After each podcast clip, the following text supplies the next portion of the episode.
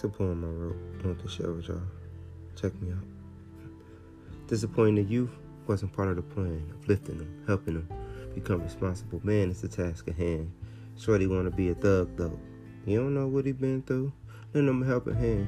Yeah, you can help him get his loot. Hit the block with the work, cause that's all he know how to do. Can't read or write, cause he dropped out of school in the eighth grade. Saw the glamour of the drug trade and thought that was the way.